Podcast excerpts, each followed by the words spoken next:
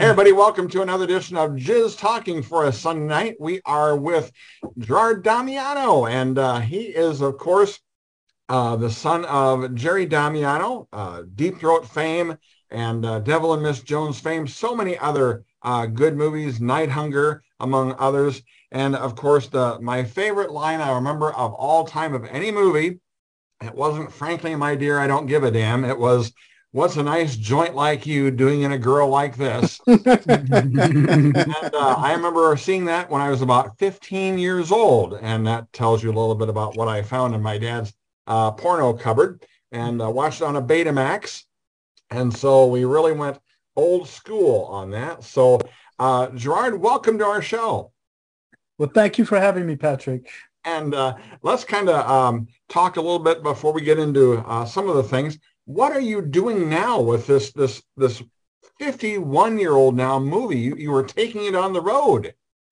Yes, well, in honor of the 50th anniversary of Deep Throat, uh, my sister Christar and I, we have restored the film from a 35 millimeter internegative that was provided uh, by the Eye Museum in Amsterdam. Um, we've restored the film back to the way that it was originally seen in 1972. Now, over the years, um, Deep Throat has gone through some changes. There's you know, DVD versions and so forth, VHS versions, where the music has been changed. Um, in one, they brightened it, sharpened it, and removed all the grain. So even though it looks really crisp and clean, it doesn't really look the way it did on the screen back in 1972 when it premiered at the World Theater. Um, so my my sister and I were, you know, um, we're honored to be able to um, to put the film back together and preserve it for future generations.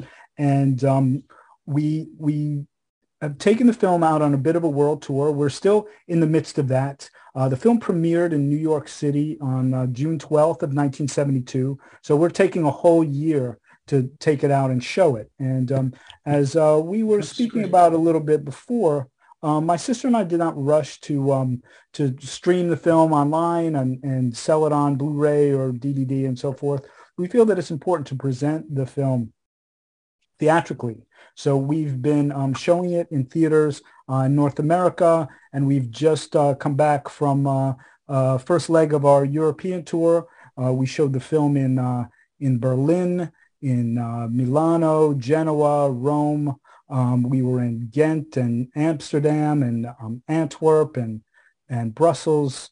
Um, wow. We've um, we've had quite an adventure at it. We're very um, happy to see how well the film is received, but we've been surprised that um, everywhere we've taken it, everybody's heard of the film, but few people, especially younger people, have actually seen it. And so um, when we were in Rome recently, we always like to ask the audience how many people have seen the film. And one person, you know, in a full theater raised their hand. and, and so, um, you know, I, again, I had, uh, you know, mentioned before we, we started that, um, that one of the most revolutionary things about Deep Throat is that it really crossed over into the mainstream in that during a time where, you know, porn was not um, consumed on a smartphone under the covers as it is today, you would have to actually go to a movie theater. Now, you know, the movie theaters back in 1970s, you know, in New York City, I can speak from experience, you know, was, uh, was as referred to now as the deuce. Okay. 42nd Street was kind of a, a, a rough place that, you know, a, a woman might not want to go alone to there, there to see a film. And Deep Throat really succeeded in um, getting couples and women to come out and brave 42nd Street and go to the theater to watch an adult film. So now 50 years later, we find that it is still as revolutionary as it was back then because again, you know, younger people can't imagine, you know, seeing a film, you know, that with adult content um, in the midst of, of an audience where you might run into somebody you know, or there's your, you know, the postman or elementary school teacher or what have you. Um, back in the 70s, there were a lot of um, celebrities that would, you know, Jacqueline Onassis, for example, was famously, you know, caught waiting online at 42nd Street to uh, to watch the film along with everybody else. And so mm-hmm. we've really enjoyed um, showing the film in that way. Um, but also we like to have a talk back after where we invite um, academics and um, scholars who can um, contextualize the film again for younger generations to to really explain what the big deal was. Because when you look at Deep Throat today, and before I say more, let me ask, we've got, um, you know, quite a few people here. Um, how many of you have seen Deep Throat? Has everybody seen it? Okay, almost everybody. All right, I would say two thirds. but, but you know, okay, by today's standards, it's really pretty tame stuff, and it would make you wonder you know, if you've never seen it before, what the big deal was. So we feel it's important to talk a bit about what the times were like back then, what the laws were like, the obscenity laws that were, were changing um, when the film was released. Um, also about, you know, a lot of the other circles that it touched on, not just legally, but the whole Watergate thing. You know, I, I meet people and they think that the film was is named after you know the the Watergate you know informant. They don't realize that it, it was the other way around. And so we've invited um, film critics, um, authors uh, such as Kathy, um, porn stars, sex worker rights advocates, and uh, and so forth. Um, in order to have a panel discussion after and talk about some of the many issues that Deep Throat brings up. Uh, it's still, after 50 years, controversial. And so, you know, we'd like to have the opportunity to talk about that a little more and talk about some of the issues that it raises. And one, of the things, you know, the young people today will never know about walking into a porno theater. And, and you, you had several variations going on. You had uh, the raincoat crowd, you might call it. It had a, it had a, a certain smell to it. That was for sure. combination of Clorox and other stuff. And uh, I remember one time I used to, when I went to college um, in uh, Mason City, Iowa, um, every Tuesday was new movie release day. They released two new movies. And uh, so I had my college schedule set up so I had Tuesday off, or else I took a I took morning classes. The the porno theater opened at eleven, and so anyway, right there at 11 o'clock, I was there with my $5 bill and I was in there to watch the double feature of the day. And then as, um, as the decline of the porno theater uh, went, uh, then they brought a stripper in who was worthless as shit. Mm. And, uh, but then they had those in Des Moines.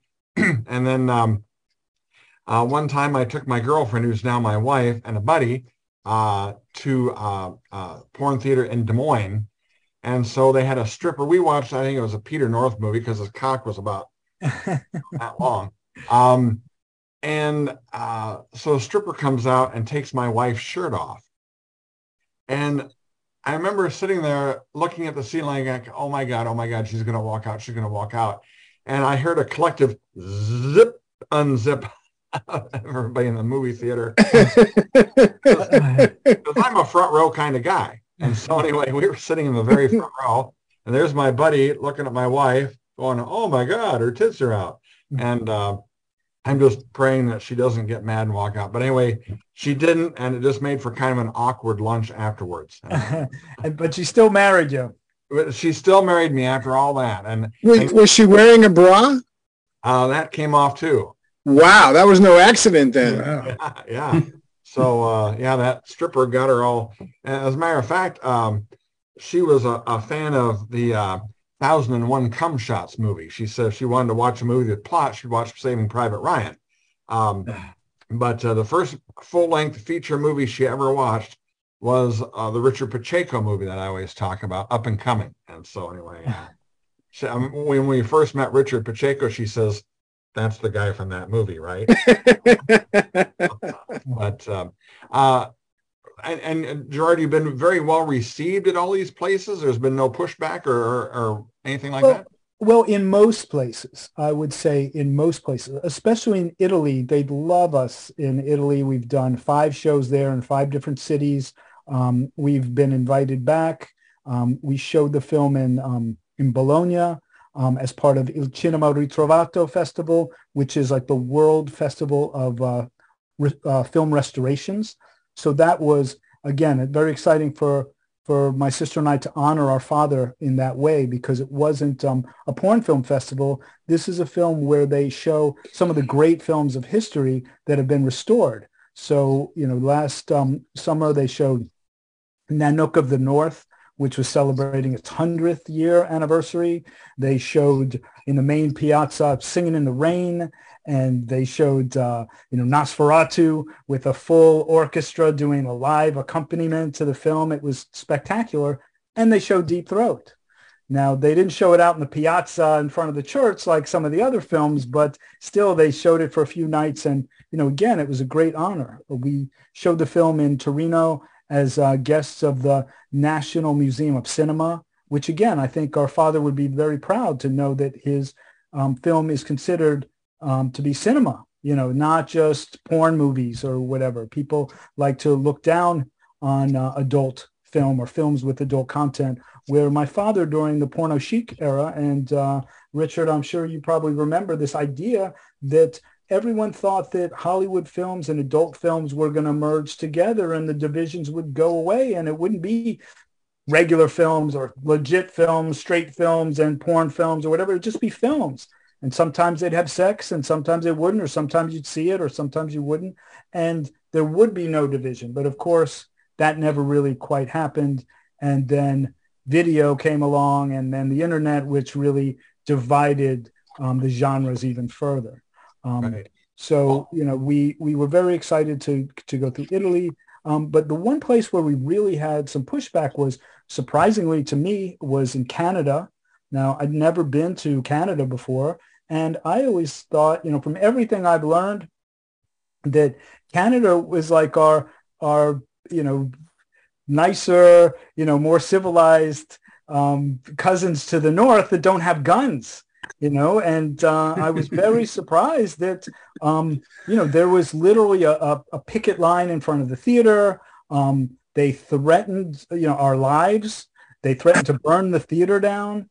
Um, and it was really, it made for a great show. I mean, I got to say, we, you know, the show must go on. So we did it anyway. But, you know, my, my sister and I flew into Vancouver. This was in uh, Vancouver, British Columbia. We flew in and because we got in earlier in the day, we um, are we were staying in an Airbnb which wasn't quite ready yet. So we literally took a, a taxi from the airport right to the theater with our suitcases. And when we got there, we were met with the owner of the theater and the staff, and we all sat down and they explained that they've been getting um, you know harassed online and threatening emails and and like that, um, which you know uh, not only surprised us, but it also really changed the tone of our show. But in the end, as I said, it made for a really great presentation because we had um, some great people join us. We had a very prestigious um, professor um, from the University of Montreal join us via Skype. We had a couple of um, sex worker rights activists that were there, um, one, of, one of whom was transgendered. So they were able to kind of speak about the climate in Vancouver and, and so forth. Um, so in the, in the end, you know, as I said, it made for a better show because not only was there you know a lot of drama and excitement but you know we were on the evening news that very night and again the next night when we did the the show. And so um you know there were it was basically um uh radical feminist group. Um and as you know some of you probably already know there was some controversy about the film um where eight years after it was um you know released uh, Linda Lovelace published a book, her 3rd mm-hmm. autobiography at the time, uh, called Ordeal, in which she claimed that um, you know she was forced to do Deep Throat and uh, the film Deep Throat with a gun held to her head the entire time. Now, no, no, no. Yes. Okay. So anybody in the know knows that that wasn't really true, but the truth is very complicated and it's a very mm-hmm. sensitive subject. And my sister and I both consider ourselves to be feminists. Um, after the what are now considered the anti-porn feminists kind of recruited Linda after her book came out. They thought, well, this is the perfect spokesperson for us.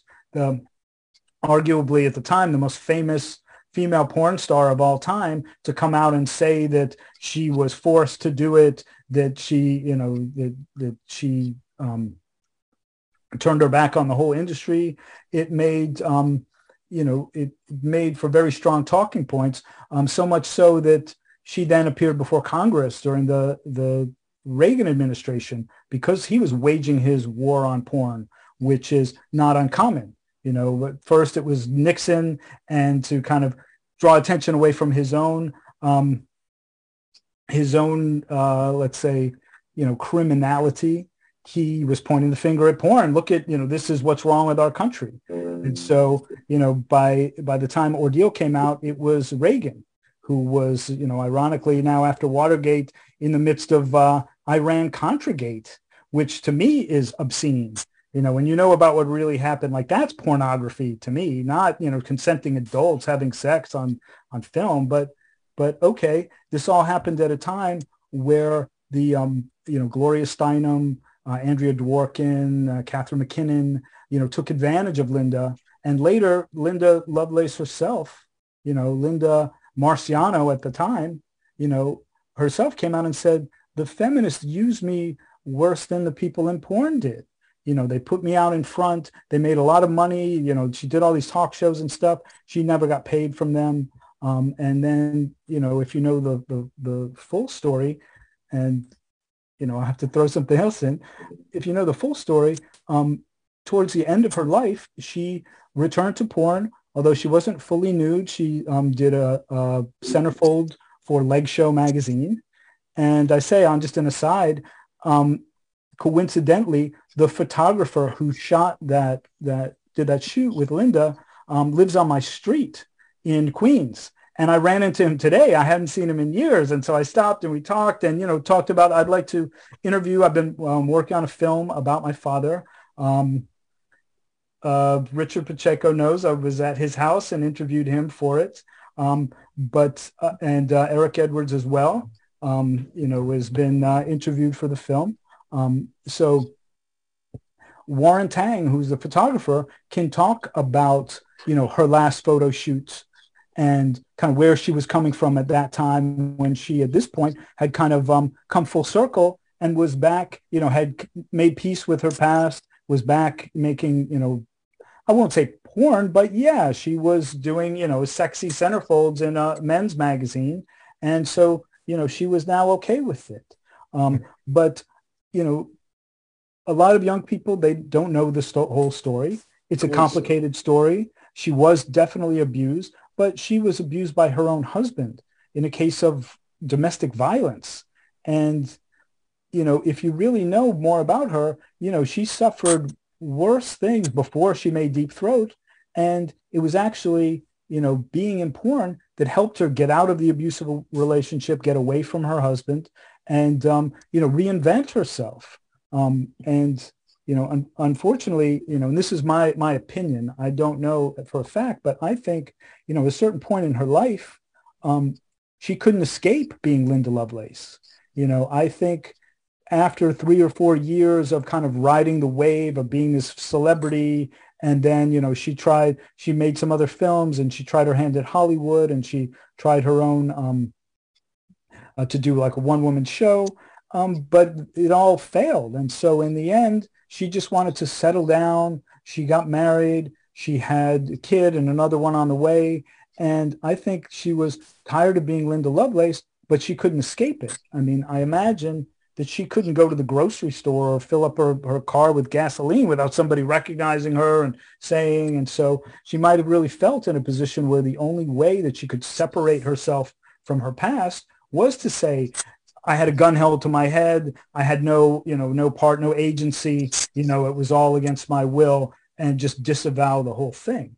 Now, you know, that is my own opinion.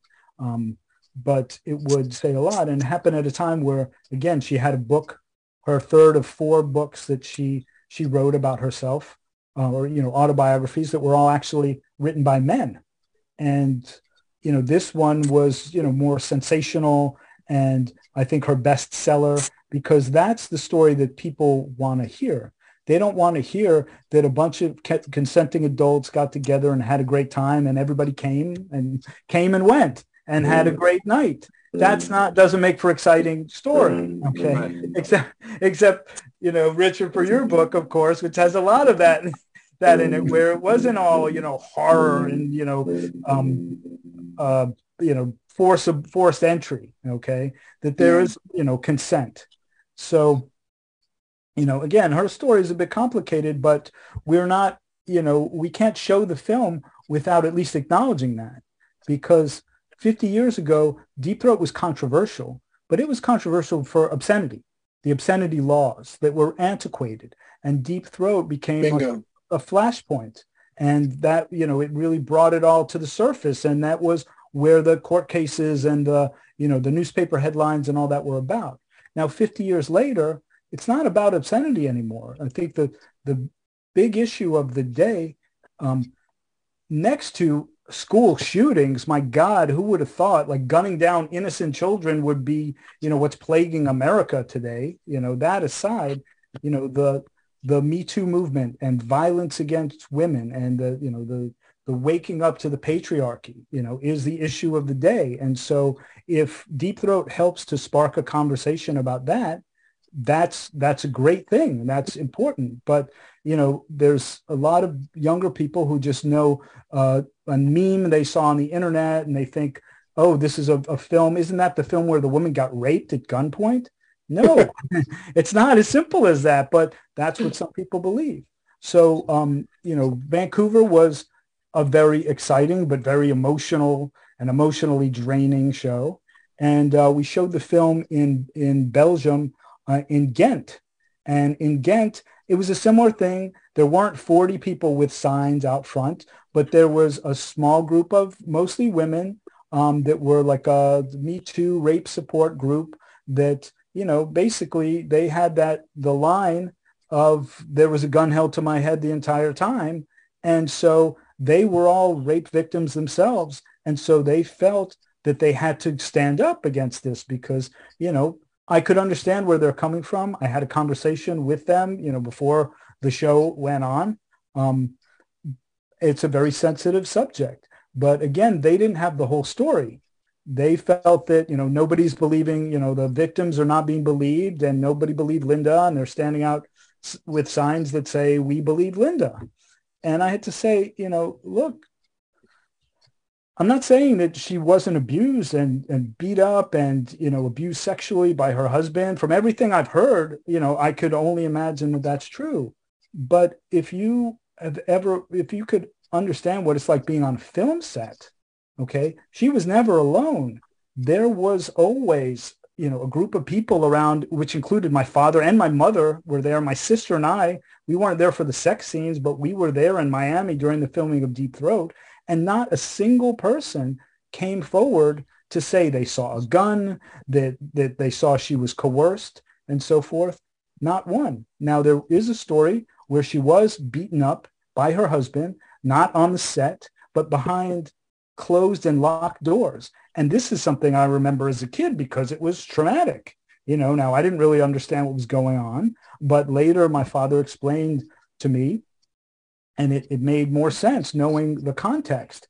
And what really happened on the set of Deep Throats was that Linda, she was nervous, um, not about the sex, because that's what she brought to the project. I mean, the film was written for her. It's not like you found somebody and forced her to. How could you force somebody to do do this, you know, miraculous thing that that you know people just marveled at?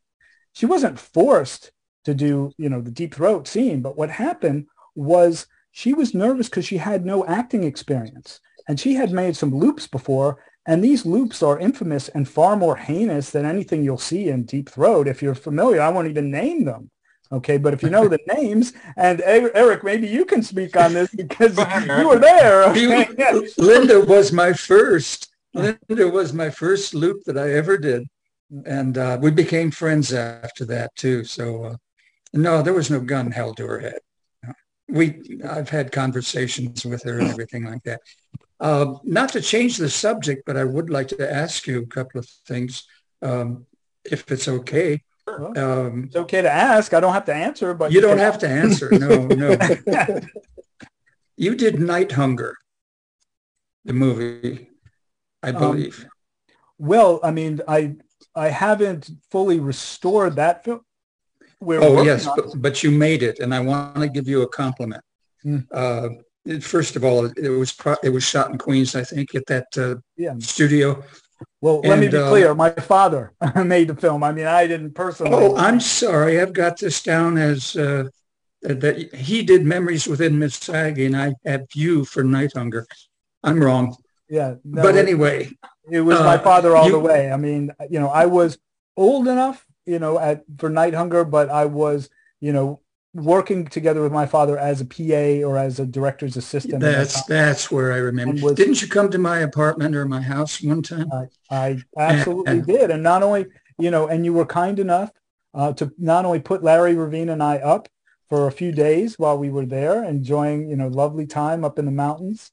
Um, Thank you. but uh, but we did not only interview a few times, but um, I was privileged enough to sit with you and watch all of the scenes that you ever shot with my father and record your commentary. So not only of Oh, that's right. That's Memories right. Within the Saggy we watched together, which is a really powerful film, um, and Night Hunger, which you know, again, I think you know, I know I said this then, but if you don't remember, um, was really a great you know acting feat for you because you were you know, as I've known you and seen you and worked together with you on different films.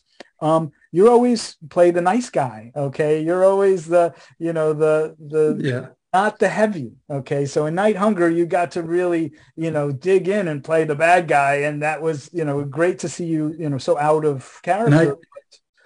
I didn't have to say too much either. I didn't have too many lines to remember. It was all emotion stuff. Uh, but uh, is there a link to that interview that you did with me? And if Um, you could, well, Well, I can, I can share some of that footage with you. I mean, I'm, I'm in the midst of the, of editing, doing the post um, on the film. And uh, Richard, you're probably wondering whatever happened, you know, that was years ago, you know, what happened to the film? Well, no, my I meant the, at the interview, with the interview that you did with Yeah. me. Uh, Well, I Yeah. interviewed with you and I interviewed um, him as well. Um, yeah.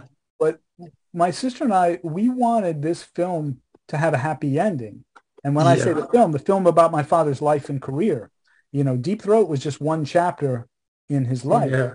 And the, the story that we wanted to tell was that that at the, after after he passed away, that we were able to recover and restore all his best films and re-release them to a new audience like that. And so that's what we've been actually had to put the film project on hold to make that happen in real life so that then we could finish the film about it and, and show. So, you know, we filmed our presentation of, of uh, Deep Throat in uh, Bologna at Il Cinema Ritrovato and in Rome at this great uh, Cinema Troisi and um, other places as well, because, you know, we feel that that how the world looks at Deep Throat today after 50 years, after the Me Too movement, after all the changes that had happened is an important ending to the film. So Hmm. um, once we wrap up the tour, then I will, you know, actually finish finish the film itself. But in the meantime, I can share some of the um, some of the interviews that you were kind enough to uh, to grant me, and also you know some of the commentary because you know I kept saying to Larry during our whole adventure, you know, Larry Revene, for those who don't know, is uh, you know Oh, considered one of the finest cinematographers of the golden age of porn. Yes. Um, he and I went on the road together um, when you know I realized I had been working together with my father to write his um, his biography, and um, you know was able to get a book deal, and then he died, and the publishing company pulled out because they said, well, this you know our deal was for an autobiography, not just a biography.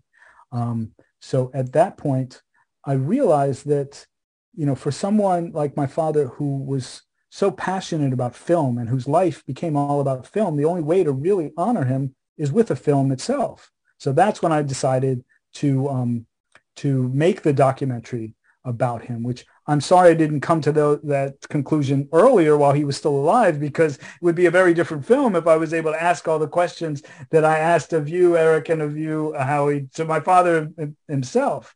Um, but um, unfortunately, that wasn't the case. So when it came time to um, to do the film, I just thought I'd better get out to California and track down these people while I still can and really get their stories because there's so much misinformation out there that I thought it was important to really speak with the people who were there and talk about, you know, first person, their own experiences, what it was like working with my father, what it was like on the set and so forth. So I reached out to Larry because he and I had worked together on a number of films um, including 12 years, Throat 12 Years After, which Eric, I hope you'll remember because that's when we met. Oh yeah, I was a production assistant oh, yeah. on that on that film.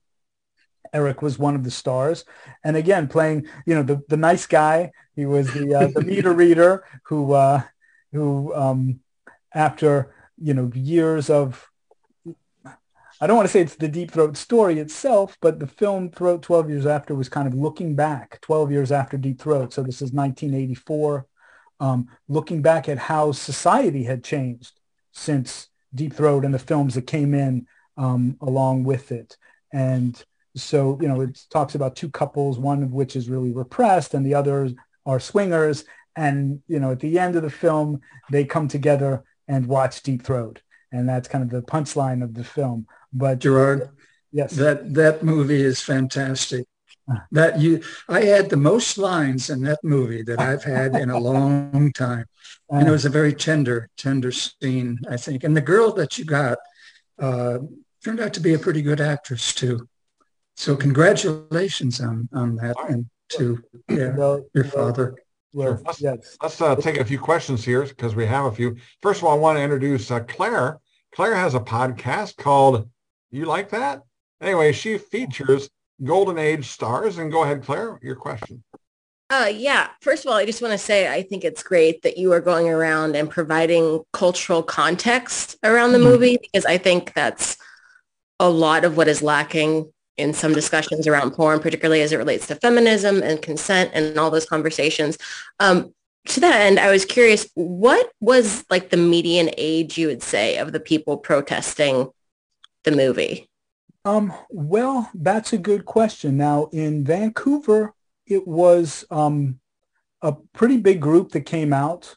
Um, but what we learned was that um, the protest was organized by, you know, a radical feminist group in Vancouver that had also reached out and connected with other, you know, groups that that um, that have the same, you know, ideology. Many of the people were from actually from Australia who were harassing the theater with emails and so forth and posting on social media. So in that case, you know, a lot of people hide behind the an- anonymity of the internet. So it's hard to know, you know, how old those people were. But, you know, in um in Vancouver, it was a varied, you know, group, but I would say, you know, from 20 to 45-ish, maybe a few older people, but, you know, kind of a, you know, a, a mix of people. Now in, um, in Ghent, however, it was a group of mostly young women, you know, all of which were in their early 20s and all knew each other and all, you know, I really got the sense that they were, you know, part of a support group, you know, which I would support. You know, that's why, you know, it kind of put us in a in a difficult situation because my sister and I weren't there to say, you know, Linda Lovelace was lying and, you know, no, because it's, it's again, a little more complicated than that. And, you know, we are um, very sensitive and also compassionate to the, you know, the, the plight of women, not just today, but this is, the Me Too movement is, is overdue by centuries. So you know, we're just, we're just trying to, to catch up to that. So, you know, we, we definitely get that, but we, we, we want to have the conversation because you know, as we've been experiencing, not just us in this film, but, you know, after the, you know, in 2015 when, you know, the Harvey Weinstein thing broke and, you know, Me Too became the big hashtag, there was a lot of like kind of a knee-jerk reaction to that, which we're still recovering from in that, you know, suddenly people are more afraid than ever to talk about sex or anything sexual that in in you know for fear that it would be misconstrued you know taken out of context and so forth. And so it's made you know even like raising money for my documentary difficult because people don't want to necessarily associate with anything with sex in it for fear that it might you know reflect badly on them and that's unfortunate because you know i think really at the core of a lot of these issues is a lack of communication and so then when people are afraid to talk about sex, then things really start to break down. Um, and so, so there's, there's that. Um, but it's part of what has driven my sister and I forward to do this is to just get out there, especially after COVID, where, you know, people are just kind of reconnecting, you know, where people have been relating to each other the way we are right now, just through a screen and, you know, and or through social media, which is a very kind of distorted view of someone because people, you know, they put what they want you to, you know, they can put a, a fake profile, a fake name. You don't even know who you're dealing with, or you know, they often just put the my life is better than your life pictures on Facebook or whatever and not what they're really dealing with or really going through. And it's no s- substitute for, you know, real one-on-one, you know, live in-person connection. So, you know, for us to show the film to a live audience and then hear what people have to say afterwards, good, bad, ugly, and different is enlightening for everyone in the room because, you know, again, it, people, um, especially in America, have had trouble talking about you know um, adult themes and subjects. And then after me too then it's really hard for people to talk about stuff. So that's been you know i think a, a, very healthy thing for us to show the film in this way. And if people have an issue with it or questions about it they you know can ask why or talk about it and, and so forth. But we found that with these few exceptions in in italy nobody wanted to know about, you know, Linda Lovelace's bruises or whatever. I mean, you know, that's part of her personal life, which you have to be able to separate out from a, a portrayal in a film that she did. You know, like um, it came out that Judy Garland was abused by the studio system, you know, and fed amphetamines and all kinds of stuff. So should we cancel Wizard of Oz? You know, do, can we not watch that film because of what she went through in the process of making it? You know, this is a tricky subject. And I think it's the same kind of thing that you have to sometimes be able to uh, separate the artist from the art or the art from the, the, the process. It's important to acknowledge and know what she went through. Um, but at the same time, you know, I don't think um, Judy Garland did The Wizard of Oz against her will, but I think she did a lot of things that looking back, she wished she hadn't done. You know, she became addicted to, to um, pharmaceutical drugs after that, and she was in her teens. So, you know, it's tricky, but we, again, we enjoy having this conversation because it brings up a lot of issues and a lot of people have strong feelings about about the film and again, I'll, I'll ask. I know I've been talking a lot. I'm curious to hear what you all have to say. Yeah, we, we have uh, we have Sean's got his hand up. So Sean, go ahead. We'll we'll roll okay. off about. Well, wait, before you go, Sean, I just wanted to end by saying we found that the people that have the strongest feelings about the film are those that know the least about it, and many of which have never even seen it. Like all of the people in Vancouver, not one of them had actually seen the film. And I went out and, you know, engaged with them and asked them, and no, we would never, we would never support the uh, filming of a rape and like that. But I'm like, yeah, but no. Ironically, the message behind Deep Throat is very sex positive. You know, e- even if in the film, fictitiously, a woman was abused or raped, or you know, it showed a scene where a woman was mistreated or you know was you know, violated against her will. We wouldn't get behind the film. We couldn't show it because that's not the positive message that we want to share. But the truth is, Deep Throat is very empowering to women as a film. You know, the film itself, the character that Linda portrays, you know, in the film, in the end, she's empowered. She, you know, she untangles her tingle, let's say, and then spends the rest of the movie healing others. Okay, it's a very positive message. So that's why we're doing what we're doing. So I'm sorry, uh, Sean. Uh, just wanted to, to get that out. I could listen to you all year, man. yeah. so much. Yeah. So, first of all, before anything, you sound like your dad. that's that's freaky. Um, it's you know, as you were talking toward the end of it, uh, Gerard, it reminded me of. Uh, I recall Jimi Hendrix on Dick Cavett. One line he said, uh, "You got to wake up the sleeping people." And at the same time, I'm thinking of Oprah Winfrey, who said once, how do you do all this for the kids? I think they were talking about uh, schools in Africa. She's helping out when there's so much trouble in the world. And so how do you do it without getting overwhelmed? And she goes, you fight the fights you can win. So God bless you for, uh, because it's sad. It seems like we're regressing. The thing you said about Canada, I mean, and I'm from Queens. I used oh, to get a oh, F on, Queens. on a Van Wyck. I actually auditioned for your dad my first year in and I was so overwhelmed Yeah.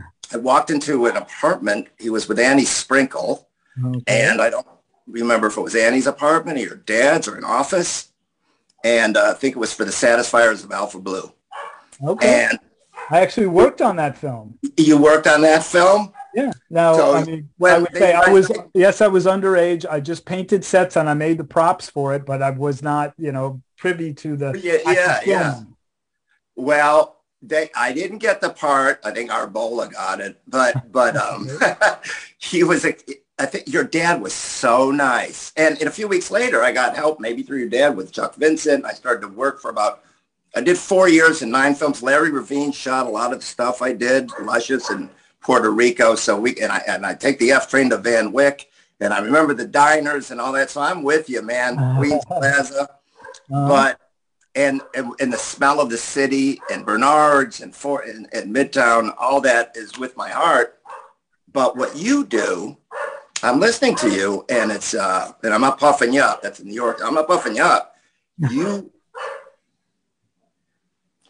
you're fighting the fight and you're you're awakening there's more estrogen in your conversation and i know i've got a lot of it in me to wake people up and to let them communicate uh, agree or disagree. And my sadness is i'm older is that this country is not the same. I'm sad about here about the canada. It is and i'm in the midwest now it is so it was different when you were on 42nd Street, when you were in the Deuce in 1977, 78, 81, 82. I worked from 81 to 84. And you're on, you were alive, you were awake, but the country was too. Vietnam, Nixon, you referenced all these things. Just a little after Don't Trust Anyone Over 30. I know I'm rambling, but now it's it's like ugly. Everybody just shuts down it's like they want us to be just on a TikTok or whatever. It's it's like it's bigger than all that. And so it's great to see somebody like you uh, process it on the level it deserves. Boogie Nights should it should have been mainstream Hollywood with the adult film. It should have been. And I would have been a star if it were. but they fucked us up. Yeah. But thank God for your dad. Thank God for you. And I really did not want to miss this interview. So I'm gonna I'm gonna shut up. But uh, I regret I didn't get a chance to work for for him, but I did get interviewed. And it was really neat to meet him in person. That was cool. Well, well, thank you very much for sharing that, and you know, for for your compliments. And I will say that you know, my father and I were very close, and so I've always felt, you know, even early on, um, in the in the 1990s, I was encouraging him to write a book because at that point, so much had been said about some of his work, some of his film, but he really wasn't able to, you know, at that point, put it into context himself and tell his own version of the story. So, you know, that's why I encouraged him. And then eventually we did, you know, start writing a book together. And I did get the book deal that I, I mentioned before. Um, but you know that book never came out you know we were not able to finish it so you know i feel that i'm in a, u- a unique position because i knew what my father felt about a lot of these issues that some of which really troubled him right to the end of his life i mean we lived together um, you know up until when he died in 2008 and so you know i wanted to tell his story and i wanted to restore you know some of the films which you know are are historic, if nothing else. You know, um, people still enjoy them today, what they're able to see, um, but they still have a, a, relevance. But what neither my sister or I nor our father might have imagined getting, you know, starting in this process and getting into this was that in 2023, that yes, we have regressed in many ways, that they are burning books, is that people are not communicating, people are, are fighting, they're divided. Um, we thought that the internet was going to connect us all and bring us all together. But what we've is that people live in their own little echo chambers and they don't just get out and mix with a, a broader audience and get different viewpoints. They're kind of put into um, little subgroups that um, are, you know, artificially created by algorithms and so so forth that are are out of our control.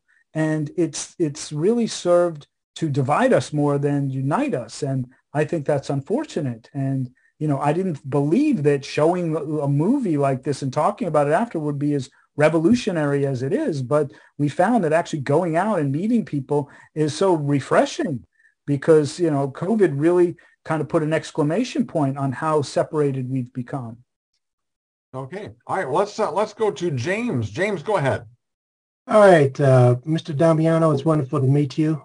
Um, I just recently uh, wrapped up a um, probably an, an, an, probably an eight-year career as an adult film reviewer, and uh, your father is one of the reasons why I became that because I consider him one of the great auteurs of the 1970s uh, mm-hmm. of that, and he was just amazing. Well, um, huge, huge admirer of his. Um, I just wanted to know uh, what are some of the responses that you got from the younger people that you showed the film to on this? Uh, I mean, what what's I could just I could just imagine what they thought of it. Well, again, we were very we were very happy, and we know that our father would be proud to know that a lot of his jokes still get a laugh. I mean, Deep Throat is a comedy. You know, for the yeah. few of you who haven't seen it, it, it really is. And um, again, there are younger generations that they heard the controversy. They saw a couple of clips, the Phil Donahue show, maybe the congressional hearing, a couple of things. And they had this conception that, you know, Deep Throat is like a snuff film, you know, or something like that, where this, you know, horrendous, a documentary of some, you know, horrendous ab- abuse that this woman suffered that was captured on film. But, you know, of course, the film is nothing like that. And so, you know, people are very surprised. First, at how funny it is, how light it is, um, how, you know, that it, has got, you know, some heart to it. It. Yeah, it's still low budget, very 70s. People react to the style now that was not conscious at the time. It was just that's the way people were. Bushes were hairy, mustaches were bushy, you know, collars were wide. It wasn't, you know, art director, you know, that's just the, the way people were. And also people react to um, how refreshing the um, the authenticity of the people were because yeah. this was at a time before porn stars. That's so, what I was wanting to know. That's what I was wanting to know because yeah, you get quite a, a mix of people, you know, and I'm talking more about the men because there's just a couple of women, three women in the in the film, but the men come in all shapes and sizes, and you know, some of them are pretty buff and some of them are not, and and you know, they're they're real people, and people react to that because now 50 years later, there's an entire industry that's sprouted up and you have professional porn stars and people that go to the gym every day to, you know, to work up their physique to go to work and be a porn star or get, you know, silicone injections or, or, you know, surgery or whatever to enhance their career as porn stars. And it's created like a stereotype of a, a look, you know, this kind of fake, you know, tit job, bleach hair, you know, lip implants or whatever, this kind of phoniness, which Deep Throat is lacking because that didn't, you know, it didn't occur to anybody. It's they were like, real people. They yeah, we, yeah, they were real thing. people. Yeah. All right. Thanks okay. a lot, James. I remember in, in 1990, I was working at a radio station, uh, country station, and Kenny and Dolly came out with a song called Love is Strange. And I had to say, uh, from the movie Deep Throats, Kenny Rogers and Dolly Parton and Love is Strange. And of course, the boss didn't really care for that at all. But anyway, that's where uh, the song Love is Strange uh, was in, was in part of the soundtrack of Deep Throat. Yeah, well, well, very much so. I'm sorry, I had to just go off picture for a second. Um, very much so is that people also respond to the movie, uh, the music in the movie. And we spend a lot of time talking about that because there's some really clear choices. There's some original music that um, my father was involved in writing the lyrics to the Deep Throat theme and humming songs that were later produced and also recording um, new versions of old songs such as Love is Strange, which was, you know, a radio hit and was, um, you know, performed by a lot of different people. But they did an eight minute version that goes over an entire sex scene. And right. um, and there's a lot of original music that was created for the movie that people really respond to. All right. Uh, Kathy Brown's with us. Kathy, how are you doing tonight? I'm doing well. I was uh, very pleased to be there at the Roxy when there was the the uh, Deep Throat premiere, Deep Throat at 50, and I moderated uh, the talk back.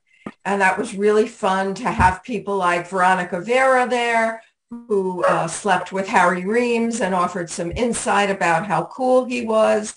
Uh, and it was really nice to be involved. And uh, as Gerard said, the audience was so diverse. There were so many young people who were maybe in their 20s who um, I didn't think were old enough to know what the movie Deep Throat was.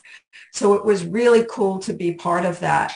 And I'd like to ask Gerard about the documentary that he's working on because I remember hearing about it and I know you interviewed people like Annette Hines, and I believe you interviewed Jerry Butler. Um, he's been gone probably about four years, and you were able to interview him, probably one of his last interviews. So what was that like? Well, actually, um, Kathy, I'm sorry to say I never did interview Jerry Butler. I oh. him a few times on the phone. Um, and, you know, and I don't, I don't know. I don't want to say anything negative about him because I really like the guy. I met him on the on the um, Throat 12 years after shoot where I met mm-hmm. Eric as well. He was part of that production. Um, but you know, he was a strange guy, and yes. you know, I talked to him on the phone, and you know, he it was hard to track him down or get him to call back, and you know, he would sometimes answer the phone in a fake voice and like that. And I was just wanted to to get with him and talk to him about you know working with my father and his own experiences. And right. you know, unfortunately, we were never able to get together before he he passed away. You know, which was a surprise to everyone. You know, was so mm-hmm. sorry when that happened. So you know that, um, that sounds like him he could be very elusive he really could be but yeah, I'm sorry you didn't get, but you got to talk to people like Annette Hines, I believe. Yes. Did you oh, I just cool. love her now. You know, I had to confess that I had a crush on her because she too was on the Throat 12 years after um, shoot. And so this was 1984. And so I was probably 19 when I met her and she was so beautiful and just I thought she was so hot back then and I had to to share that with her now you know later and um, yes we actually Larry and I got out on the road and um, we were able to to meet up with and interview quite a few people you know some of which who are, are no longer with us like Bill Margold for example you know we mm-hmm. we spoke to and um, he had quite a lot of stories about my father and you know really credited him with uh, with bringing Bill into the uh, adult industry because he um, he actually was um, was in LA in 1976 when my father um, brought his what he felt was his finest film, The Story of Joanna, to the West Coast, and so uh, Bill had kind of taken him um, on the tour to introduce him to the people and so forth and then wrote a big article about it. And then you know a few years later actually you know starred in some of my father's films. Um, so he felt that there was a direct connection from his experience first you know meeting my father as you know more of an outsider to you know then like really priding himself on being the you know the papa bear insider. Oh thanks. We need to uh, shift things over to mark murray. Mark has been doing his own video uh, rejuvenation, if you might call that. Mark, go ahead. Tell us about what you've been up to and, and uh, go ahead. I'm not really here to talk about me. I wanted to talk to Gerard. Good to see you again, Gerard. Always uh, a pleasure, Mark. I just I just have a comment and then a couple little bits of trivia that I could share. Um, I just really appreciate what you're doing. Um, you know, as a fan and a historian for the the um, you know, to to provide some credibility for these films. You know, they they are in in need of support in terms of you know, the, the fear of them being forgotten. So, you know, I really appreciate the fact that you're you're taking your time and you're doing things correctly. You're you're not just restoring something so you can rush it out on you know physical media, throw it on streaming. You know, you're you know, I, I really know what lengths that you've gone to uh, over the last year to get Deep Throat out there, you know, even at a financial loss to yourself. Yeah, well, that's, you know, that's very true. And thank you for bringing that up that, you know, we were accused in, in Vancouver of being rape profiteers. Okay, to say, you know, like hashtag rape profiteer. And I have to say, you know, and I told the audience, you know, it was actually, you know, the audience was really great because to have to cross a picket line to see a movie, you know, now you're in there, now you're really ready to see something. And they were all charged up and ready to talk afterwards. And so, you know, first I had to say, what a great reception. The people were literally lining the streets for us when we got here, which was true.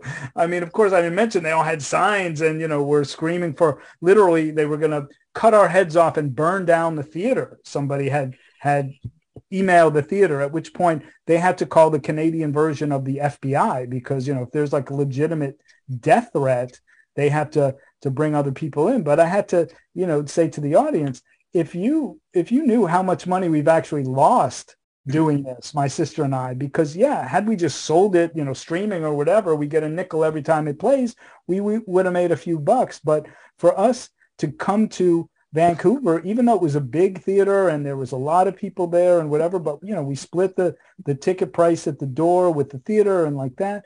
It didn't even pay for our Airbnb, you know, to be there, let alone the the flight or whatever. You know, we sold a couple of T-shirts to help defray the cost, but you know, it cost us money to do it like that. But you know, again, we felt we wanted to be there and represent and hear what people had to say and answer their questions if we could. Um, so, you know, we're hoping that, yeah, maybe down the line, we'll, you know, we're, we're not trying to keep this to ourselves or keep it to just people that can cross the picket line or come to Ghent or whatever to see the movie. We want to make it available to a broader audience. There are versions out there and bootlegs and VHS version and the old DVD version. But, you know, we feel that ours is the definitive version and what we call the director's cut because, again, it was the way our father intended it. It, it had the music the way it was. There was um, you know, a, a, crawl, if, you know, those that are familiar and have seen it on, you know, later, um, a 1974 version was made um, where they added this, you know, text at the beginning with quote from Sigmund Freud, which was, you know, kind of a lame attempt of uh, giving the film um, socially redeeming value. uh, and and uh, you know, uh, Richard is laughing because these are the terms that are used in court. Okay, that um, you know, a lot of interest. Yeah, a lot of people, prurient interest, yes, and socially redeeming value. Because just to break it down, and what I've been saying to, you know, kids, and by kids, I mean 18 years and older, but the younger people that watch the film, is that we have a First Amendment right for freedom of speech, freedom of expression, freedom of the press, etc. But that does not cover obscenity. So when my father ended up in court so many different times really the trial was about what is obscene and who gets to decide what is obscene. Because if the film is deemed to be obscene, then it's not covered by your First Amendment rights and it can be shut down and prosecuted and so forth. And so the, the measure is if the film a- appeals to prurient interests, thank you, Mark, you know, is no, or on the other end, if it has socially redeeming value. So there was a bunch of films, the White Coater films that um, Deep Throat, in a sense, is kind of a tongue-in-cheek parody of the White Coater film. And by White Coater, these are the movies that it starts with uh, a man in a white coat, you know, presumably a doctor saying, you know, sexual deviation, blah, blah, blah, blah, blah, cut to the sex. And so therefore yeah. a healthy marriage is based on blah, blah, blah, cut to the sex so that it gives a framework of socially redeeming value. So the version of Deep Throat that most people are familiar with starts with this, you know, Sigmund Freud quotation and like that, where it's a, just a really weak attempt to give the film socially redeeming value, this context of, you know, understanding sexual norms and, you know, whatever. Nobody reads that going up. But again, this is not something that my father had included in the film, wrote into the script. It was, you know, we're getting busted. Maybe if we put this, you know, 40 second thing in the beginning of the movie, then we can claim in court that this is why it's not appealing to prurient interest, but is socially redeeming in nature and educational and therefore, you know, healing. So, I, it's, it's really interesting just how uh, rabid the public was to see this movie. You know, and, and of course, you know, we've talked about $400 million, $600 million. Who knows what the actual like box office take was. But back then when it came out, you know, movies were playing in the theater like a buck, a buck fifty. Theaters were charging like five dollars to see Deep Throat. And one thing too is that because the movie is it's just slightly over an hour long, is there were a lot of theaters that would actually cut parts of the movie out, of course leaving the sex in, to make it just under an hour so that they could continuously show it every hour on the hour. It's our people. Mm-hmm. I, w- I wouldn't be surprised if Deep Throat has been on a projector more than any other film in the world. Um, and truly, I, I believe that. Um, you, you have to think like, you know, people were getting prosecuted for this. The local police would come in, they take the print. They had another one show up the next day and they would keep showing the movie. That's how popular it was. That's how much money it was making. You also, like, I look at the, the Pussycat Theater that's, that was called Studs, uh, you know, up till recently on, uh, what is it, Santa Monica in Hollywood. Uh, the film played, and it played consistently for almost a decade. There were millions and millions of people that saw Deep Throat at one theater in Southern California. I mean, it's really incredible to me just to think how, you know, how many people saw it and just how, how, how much it was going on for, for so long. And here we are again, 51 years, and we're still talking about it. And, you know, thank you also again, Gerard, for, for bringing this back into the public lexicon and the dialogue. And the, and the fact that you were willing to show up at these screenings. You know, you weren't there being defensive. You were there openly and willingly uh, uh, accepting the, the discussion, you know, thriving the conversation. And that's a rare thing, uh, you know, for an adult film and people going to see an adult film, uh, whatever experience. So I appreciate what you're doing. Well, well, thank you, uh, Mark, for saying that. You know, I appreciate and I appreciate your help in this because, you know, you've been privy to this project before we even came out and, you know, helped along the way. And I appreciate that. Um, but thank you for bringing up that, that thought because this is something I've shared to audiences.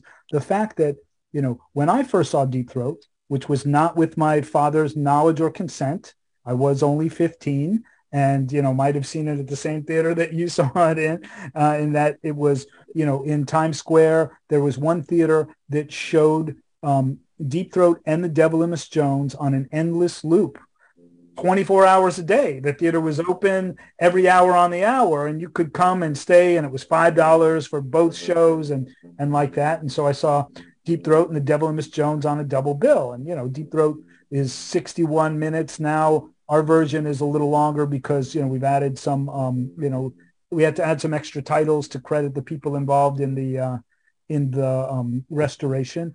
Um, but yeah, uh, Devil in Miss Jones is a little longer, so stuff got cut out just so they could maintain that that schedule. And um, in researching the book, I and now the film, I went through you know my father's archives, you know, which had I been able to go back in time to you know 1973, I would have told my mom and dad, look, when you cut something out of the newspaper, please write the date and write what newspaper it came out of because it took me years to go through all these scraps of paper and just try to figure out where and what and how it fit in and try to put everything in a chronological sequence so I could really understand the story. Because you know my sister and I were very aware of our father and his career but this is a perspective of a you know four five six seven year old up until you know now but you know we didn't really understand what was happening you know, we would just, you know, know our father was upset or we weren't allowed to watch TV or this, you know, stuff like that was going on that, that, you know, we didn't really understand. But what I learned was that by looking at some of the variety um, uh, top grossing, you know, Variety magazine came out every week and we would get that delivered to the house. And even as a kid, we knew to run to the back and see, oh, look, daddy's film is, is still on the charts. And that Deep Throat was in the charts in 1972 and into 1973. And this was, you know, the, the Variety magazine top grossing films, 50 films every week they would show. And in the early weeks when it first started landing on the, on the chart, it shows the number of theaters that it was playing.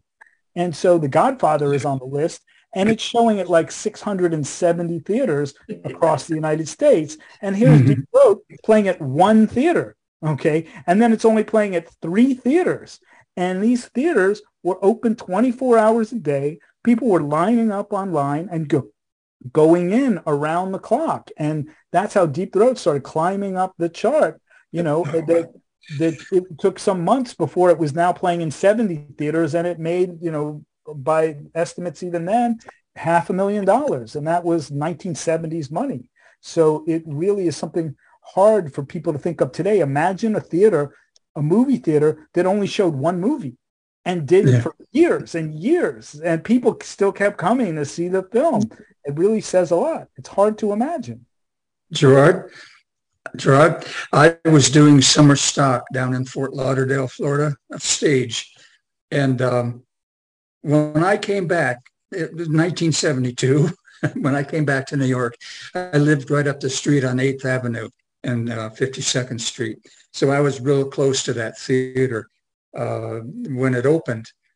But when I came back and I walked from the train station to my uh, apartment building and I passed by the theater, Deep Throat, and I'm thinking, what the heck is that? You know, D- Deep Throat. Okay. But why is there a line of people going around the block waiting to see it? So uh, once again, my compliments to you for enhancing this uh, this wonderful uh, piece of art, mm. and uh, good luck with it. Well, thank you. Hopefully, it'll be coming soon to a theater near you. and if you're ever in the mountains again, I'll give you another interview free of charge. Oh well, I, I would love to see you. Where, as I mentioned, my sister and I are heading to California in a few days. Um, we've been trying to lay the groundwork to show the film um, in Los Angeles and San Francisco and Oakland and a few other places on the West Coast, as well as other places in the United States. I mean, we've we've done more shows in Italy than we've done in the U.S. And it's not that you know we we don't want to. We've just got you know better response. And because my sister and I have been doing this ourselves, we don't have a distributor, which I wish we did. You know, my father was very distrustful of distributors because he always got screwed out of the money.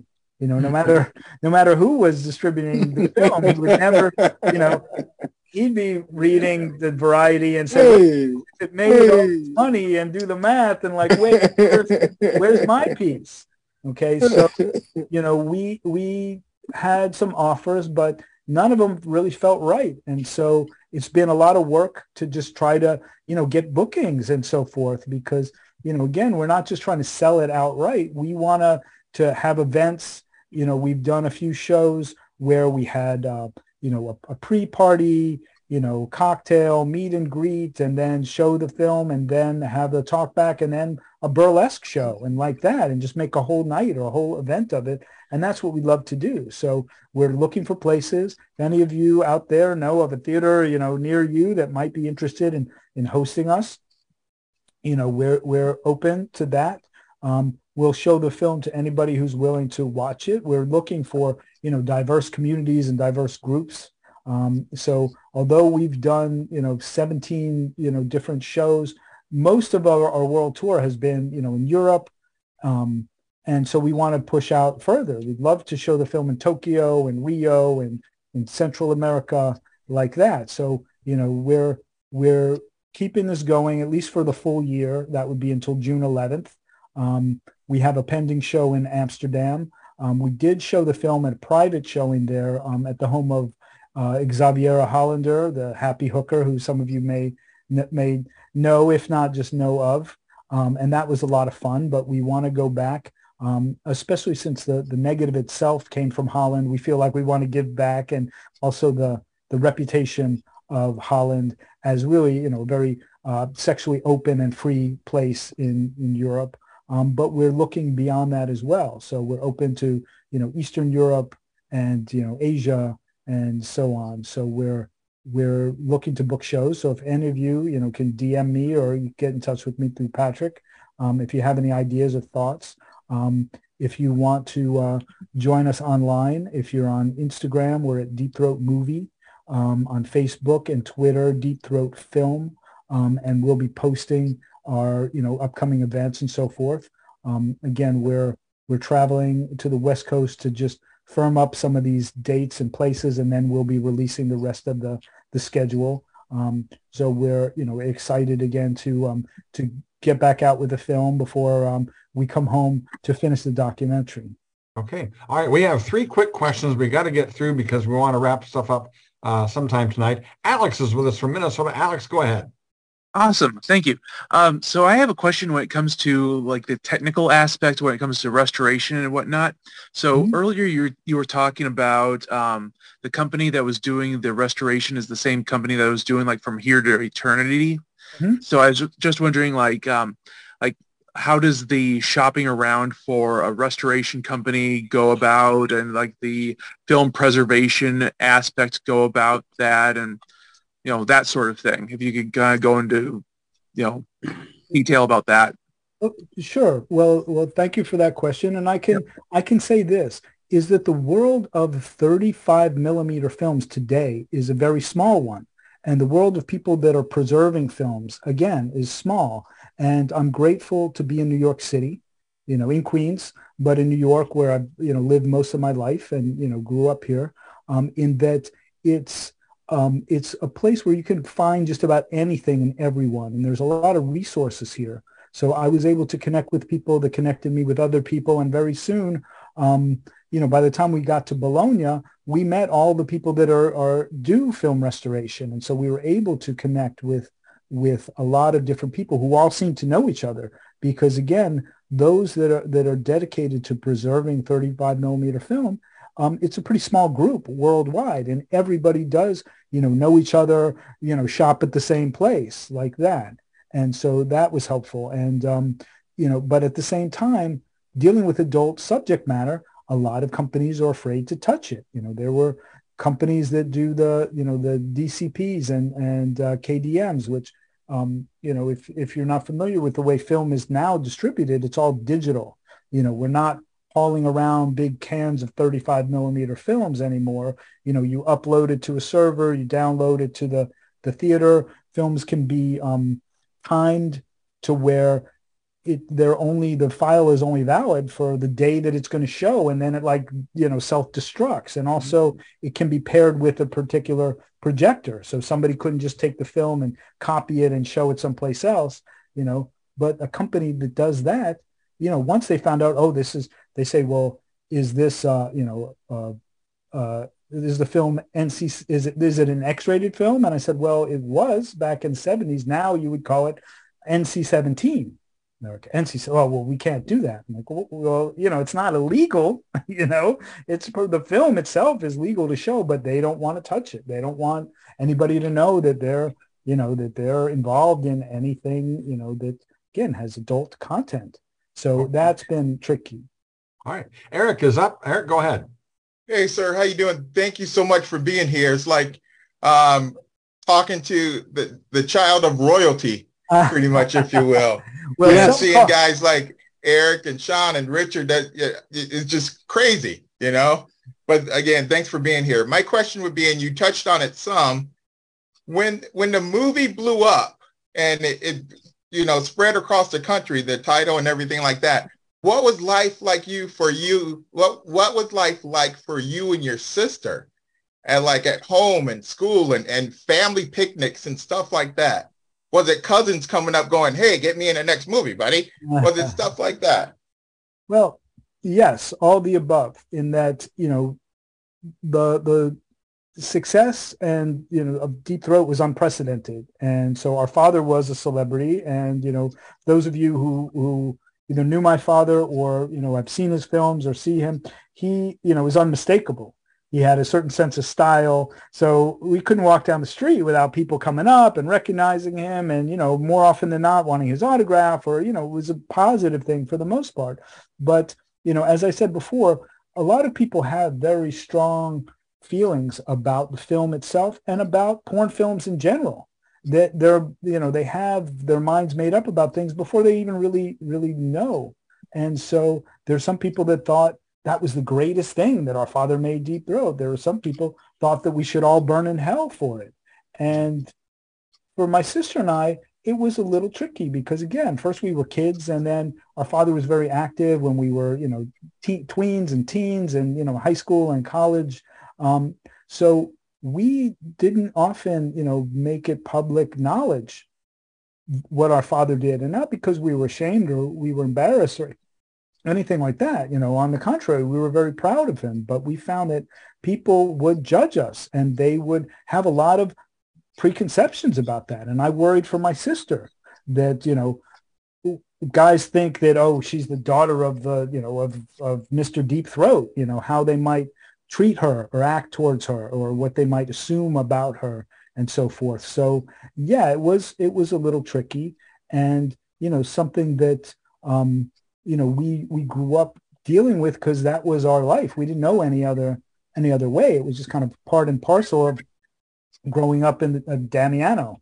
Um, so, which is why, you know, right now making the film um, and working on, on this project has been, you know, important for my sister and I and also cathartic because it's something that's kind of overshadowed us our whole life. And now we're shining light on it. So, you know, I'm not going to spend the rest of my life, you know, showing deep throat, but I just want to get out there and do it and say it and, and, you know, embrace it and accept it and share it and then finish my own film and then take that back out on the road and take that to Bologna and everywhere else. Sure.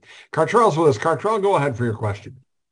Oh, yeah. How was it like growing up with uh, Gerard Sr.? Well, you know, our dad was a, a lot of fun. I mean, for those of you who knew him, you know, he had a great sense of humor. He was a lot of fun to be around, especially you know, when when he started making movies, he was very passionate about movie making, and so he, you know, that was infectious. Even you know, before we were old enough to be on the set, you know, the downside, and I would say, and I would share, um, was that once Deep Throat was out, and then his career started to take off, he wasn't around so much anymore, and we missed him. You know, he would be out every night. He would stay out late he'd come home after we went to bed. He'd sleep when we went to school, you know, like that. So, you know, that was an effect that um, it definitely had on us as kids. But we were always very close, and you know, I spent a lot of time with with my dad. And in the end, um, you know, we all bought a house together, my sister and and uh, he and I, and we all lived together for you know the. Thankfully, we were able to sp- spend his last years together with him. All right. Uh, uh, we have a question from gentleman from Brazil is with us. Johannes, uh, go ahead. Hello. Uh, I want to know about João Fernandes and the documentary. Ah, okay. Well, João, João Fernandes, and thank you for bringing him up, was a dear friend of the family, but also better known to the world as a Harry Flecks. Now, this is a name that my father had given him um, along with um, the names Harry Reems to Herb Streicher and Linda Lovelace. This is, you know, my father was proud of like making up these names that you know, people would use use for the rest of their lives. Now, you know, João is uh, alive and well and, and living in um, in uh, Oregon. Um, I did interview him for the documentary and have been in touch with him recently. Um, we actually saw him, my sister and I, on our last visit to uh, uh, Oregon and California. We we stopped and um, spent a couple of nights and saw him a few times and talked to him about this. We've kicked around the idea of maybe bringing the film to Oregon and showing it there so that we can invite him. If we do this show in um, in Hollywood, um, we would love to bring him down to represent and talk about you know his experience on the set of Deep Throat. It was the first uh, film that he and my father worked on together. Um, he went on to shoot my father's most famous films, um, his most critically acclaimed films, including Devil in Miss Jones, Memories Within Miss Aggie, Story of Joanna, were all shot by by João. So um, I hope that answers your question. And uh, you know, we hope to see him before long. Claire, do you know anybody in Oregon who'd like to go to this? Myself, yeah. I'm in Portland. Oh, okay. Well, we so, yeah. we we were in Portland. We went to one theater. I I have to look it up. I want to say it was like the Hollywood Theater. It was a really beautiful, you know, yeah. space. And, you know, we went there. The manager wasn't out, but we took a quick tour and we got the number and, you know, we'll be following up with them. But we'd like to come and do Portland, Eugene, San Francisco, Santa Barbara, you know, Los Angeles, and anywhere else in between. Yeah, and if you, like you said, you, you, you sometimes do burlesque shows or incorporate cocktails or whatever. I know a lot of cocktail people, so okay. if you need a bar program, let, let me know. I can help hook that up. Okay, well, you know, you can if you want to send your info in the in the, the chat window or get in touch with me through Patrick, I'll definitely um, let you know. But we're hoping to to do that. You know, we, we love Portland. We spent uh, some time there recently, you know, on our way from Vancouver, you know, down to uh, to Los Angeles, um, which sadly was interrupted because, um, you know, our our town and you know, again, we're from Queens, New York, but you know, we bought our house together with our father down in uh, Fort Myers, Florida, and that's a place where we visited, you know, for for decades. A lot of the great films that our father uh, made were written down in Fort Myers by the pool, and so you know, my sister and I still have the house um, that we we bought together with our father. Um, but unfortunately, right in the middle of that trip, um, it was struck by Hurricane Ian back in September of 2022. So we basically had to drop everything, you know, and leave um, San Francisco to head to Florida to um, assess the damages, basically. And you know, this time we were lucky. We've had four major hurricanes hit since we bought this house, and we've not always been so lucky. We just finished repairing all the damage from Hurricane Irma, which was five years ago. Um, this time we got off relatively, you know, um, easy, but the rest of the town is devastated. The whole area, you know, the barrier islands were just washed away. It's a real tragedy what happened down there. So, you know, unfortunately, it, um, you know, cut our trip short and um, we're only now just kind of getting it back together, which is why we're heading back to the the West Coast to make up for what we missed out on back in the fall. Um, before we go, we do want to talk about, we can uh, do this on a website of sorts. Uh, you do have some memorabilia that your father has has signed or memorabilia from the tour that you're on. Um, and uh, do you have a website we can go to? Do you have this thing, uh, items for sale or um, what do you um, have? Well, yes, I will say this um, briefly. Uh, DamianoFilms.com. Um, we are um, selling some merch and so forth from the from the film, from the tour, and, and like that. Um, that's something that's only just coming together. There is a bit of a of a store there, but it's not fully operational. Um, this the items that you spoke about are something that um, you know after we we had our conversation about this, it made me think about you know what might be interested uh, interesting to people who collect autographs and memorabilia. And there's a few things that we have that um, you know I wouldn't necessarily put up on our website because you know there's just a, a couple of things that we have, but I would I would share that. Um, one of which is is this promotional um, image. Now Mark has one of these, but this is something. It was an image of my father that was in Oui magazine, um, and it's him on the on the toilet there because it was in response to a question of uh, what's better than sex, and they asked celebrities. my, my, father, my father was in good company with. Um, they asked. Uh, no. Uh, I'm just reading off the thing: Alfred Hitchcock, Stevie Wonder. Alice Cooper, Andy Warhol, etc. And there was a big article with some great pictures. But his response, "What's better than sex?" He said, "A good bowel movement." So that was the image. I remember. And he thought that was so funny that he had these printed up as promotional materials. So I have a couple of, the, of his original uh, promotional pieces that, you know, a couple of these I would sell, but, you know, again, not necessarily put them up on the website because there's only a few.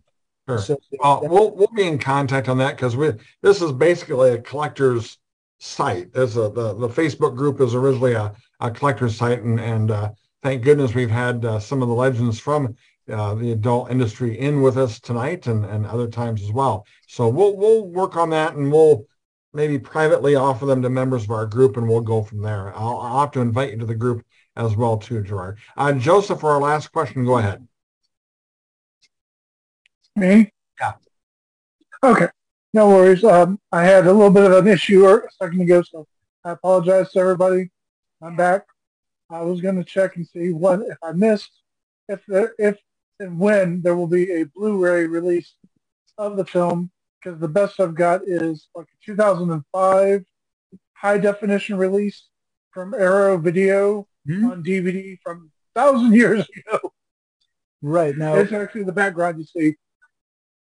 Yes. Now um, I'm very familiar with that, and that's the the very DVD that I mentioned, um, which is been cleaned up and brightened. When I first saw it, I was like, "Wow, this looks great! It looks too good." I don't remember it looking this good, and I brought it to Cineric to, um, you know, as we were doing the restoration, and you know just to show them some of the original colors because the um the print that we were working from the negative was a little faded and and dark um but what they pointed out was they cleaned up that version so much that they cleaned all the grain out of it they made it you know look very bright and very sharp and very clean and very clear which was different than the way it actually showed in the theaters. I mean there is some film grain in it and we feel that grain is good. I mean this is this is you know my, my father was so proud of shooting on 35 millimeter you can actually see that.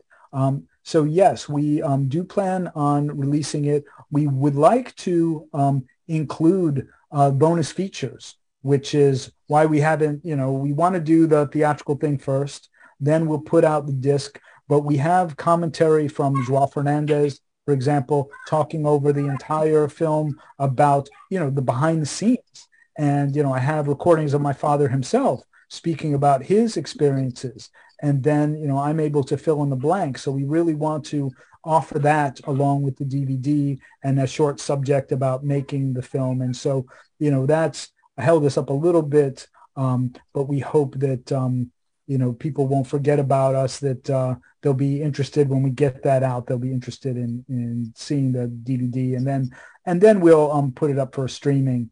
We are considering doing maybe a few events where we have, a you know, a live stream from a certain time to a certain time to do like a group event, invite, you know, an audience to see and maybe do a, a virtual talk back like that. So um, if uh, if Patrick could put me in touch with everyone, maybe I'll join the Facebook group or what have you, and I'm happy to to share details about that stuff as it comes up. Okay, well, we have gone over a little bit, but boy, I tell you, it has been so worth it tonight. That's for sure. We uh, Patrick, can I have a word in goodbye? Yep, yep. Gerard, I am so happy that I tuned into the show today. you were at a pivotal moment in history when the forces of release of sexual energy coincided with a moment to open it up to the masses. And it happened in that movie, largely because it was a comedy and it offered a funny, not frightening view of sexuality, which was a lot of the porn in those days, bend over bitch. In any case, Patrick, you are so lucky to have this on tape this ah. man has encapsulated so much of that. You are so large and big in your consideration of all the factors that work in that mind, in that time. Your father right now is smiling. And I have no doubt shedding a few tears of joy for who his son turned out to be. God bless you and thank you. And good night, Gracie. and I was going to introduce Richard to, to, to wrap it up, and he did put a good bow on it. Uh, Gerard, any final thoughts? Well, I just want to say thank you for everyone, uh, to everyone for tuning in. Um, it's been a pleasure sharing some stories. I hope that um, I will be able to meet some of you in person as we uh, take the, the film across America and around the world again. Um, so please get in touch if you have any leads or know of any any place that might be interested in uh, allowing us to show the film. And um, once again, thank you. Okay, thank you very much. Gerard Damiano has been our guest tonight. Don't forget next week, uh, Carmela Clutch will be our star featured person for just talking. And I mean, I'm not I'm not discounting Carmela, but she's not going to hold a candle to this. yeah, it's hard to top this one. But uh, anyway, Carmela will be our our guest next week, and she was a little sweetheart. Met, met her at to the X3 convention in uh, in Los Angeles when we were there in January. So anyway, love is strange, and we'll see you next week on jizztalking.com. Thank you.